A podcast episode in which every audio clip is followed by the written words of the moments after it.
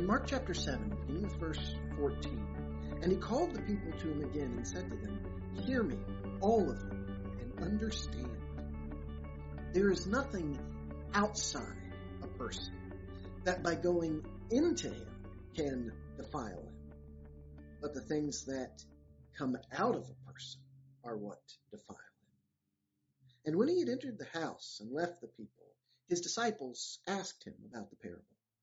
And he said to them, Then are you also without understanding?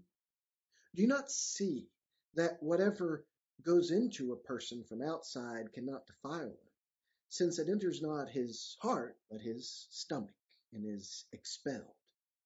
Thus he declared all foods clean.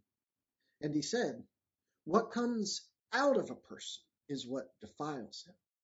For from within, out of the heart of man, come evil thoughts, sexual immorality, theft, murder, adultery, coveting, wickedness, deceit, sensuality, envy, slander, pride, foolishness. All these evil things come from within, and they defile a person. At the time Jesus gave this parable to the crowd gathered around him, he had just been having a back and forth with the scribes and Pharisees, some of the religious experts of his day and age, and they were notorious for having put a great deal of focus on observing all of the right rituals to keep themselves clean, pure, set apart to God's people. They were very conscientious about what they ate and who they ate with and whose house they went into and, and making sure they went about all the right cleaning procedures to make sure that they were cleansed because they wanted to be right with God. Yet while they put all of that focus on the external, they had allowed something that God never intended their hearts to remain entirely untouched. To put so much emphasis on maintaining the traditions they had built up to keep themselves pure from a ritualistic standpoint that they had neglected the parts that God was really trying to teach them about who they were meant to be, about how they were meant to see and to treat other people. So when Jesus came on the scene, despite the miracles that he worked, despite the authority with which he preached. Instead of recognizing him as the one that came to fulfill the scriptures they treasured, they were actually upset at him time and time again because he didn't look like what they expected. He wasn't doing what they thought he should do. So it's in that context that Jesus taught this parable. And he wanted them to understand that at the end of the day, it's not what you eat. It's not what you touch. It's not cleaning your hands the right way before a meal or washing out your pots and pans from the right procedure that's going to make you pure in God's eyes or not. Because the things that really make us impure, the things that really create space between us and God, are in here. It's not going to be whether or not you eat bacon or sausage. It's going to be whether or not you've got unchecked anger or you're somebody that's often dishonest. It's going to be whether or not you're somebody that's ruled by lust, by your desire for pleasure. It's going to be whether or not you're somebody that's greedy, that's always trying to get ahead. It's going to be whether or not you're somebody that hurts other people. Those are the sorts of things that separate us from God. Those are the sorts of things that make us impure in His eyes. All of those other laws about what to eat and what to touch and not to touch, they had served a purpose.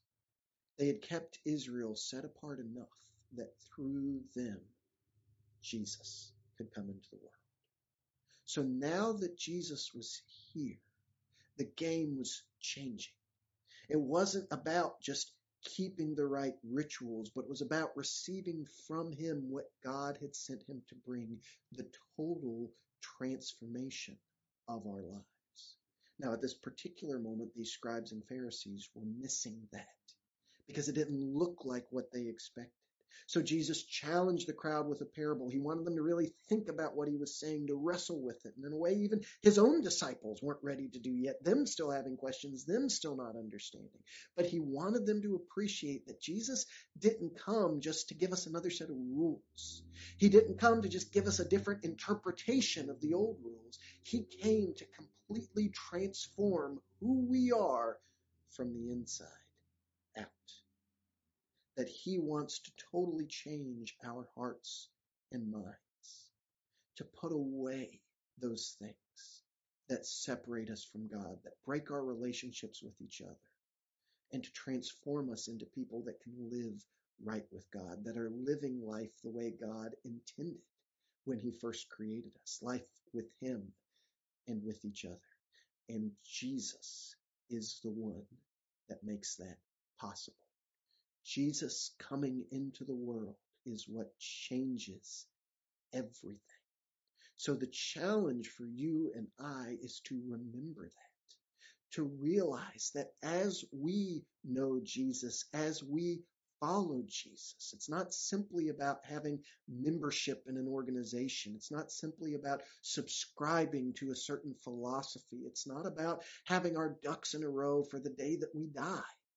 It's about allowing God's own Son to completely transform us from the inside out, to change our motivations, to change our attitudes, to change our emotions, our actions, our thoughts, our words, so that we can experience life the way God created us to. And when that is the purity we seek, when we're not just focused on what can be seen on the outside, when we're not treat, treating religion as being about accomplishing a certain minimum number of tasks or avoiding certain things that we know a good Christian person shouldn't do, but allowing Jesus to completely change who we are, then as we know him, as we follow him, we will discover how the life that we live as his disciple is the life that God always meant for you.